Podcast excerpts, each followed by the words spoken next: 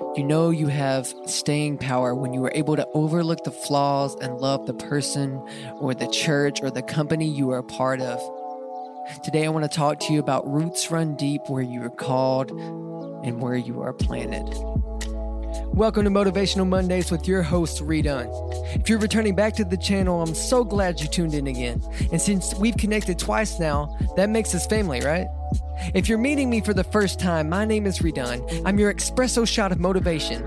And my whole goal is to help you live better than best and be uplifted, inspired, and transformed. If you like it or love it and you want some more of it, go ahead and hit the subscribe button. You know you want to. While you're at it, head on over to Instagram and Twitter and find me at R3DONE underscore 93. That's at R3DONE underscore 93. I would love to connect with you personally and further encourage you to live better than best. Now, with all that said, let's dive in. I can't lie to you guys. Since I've been recording this podcast for a year and 10 months now, every time I step behind this mic, I battle the critic in my head. I battle the thought of is what I'm doing worth it? Do I even have anything worth saying? But then I remind myself why I started this in the first place.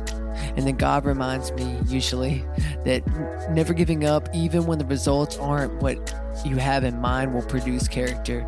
It will produce in you the person that God has created you to become. It's all about becoming more than doing sometimes. And see, you will flourish when you are planted where you're called to be. You will see fruits. And I know sometimes it doesn't always look like the fruits are going to be seen right away, but they will come in due time. See, in Jeremiah 17, verse 8, it says, He is like a tree planted by water that sends out its roots by the stream and does not fear when heat comes.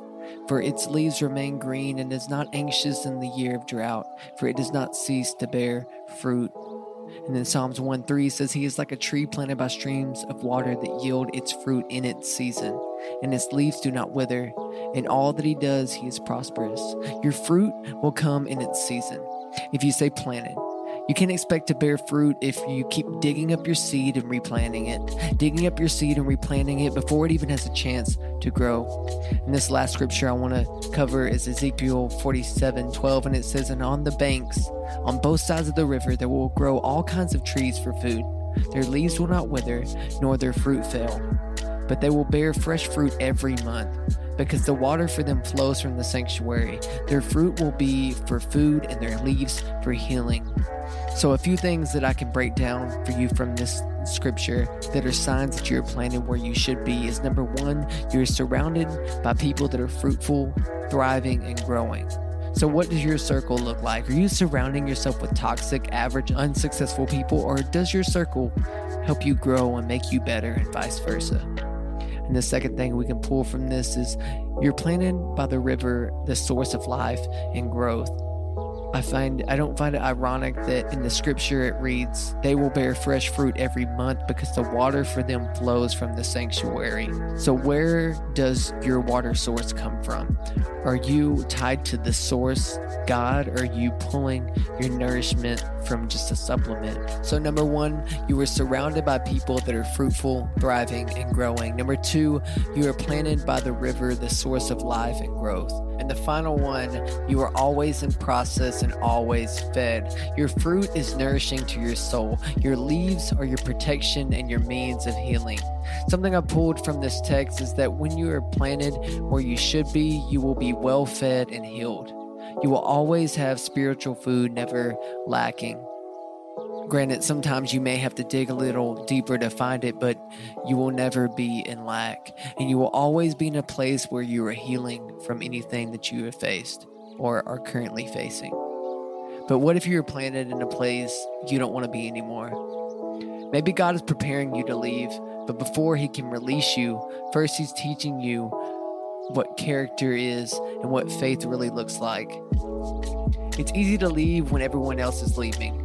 It's easy to stay somewhere you love to be, but what if God is calling you to stay where you're frustrated and leave where you're comfortable? This answer will only come from your conversation with God. I don't know the answers, but He does. But I'll say this much His hand is on your life, and He will guide you. The grass isn't greener on the other side, the grass is green where you water it. It could be that God wants you to start watering your grass so you can be planting your own crops in the future, but you won't know how to do that until you learn how to tend the field you are over right now. So I want to challenge you this week. Take some time with God and see if you're planting where you're supposed to be. Look at the fruits of where you are. Look at the growth of where you are and where you want to be.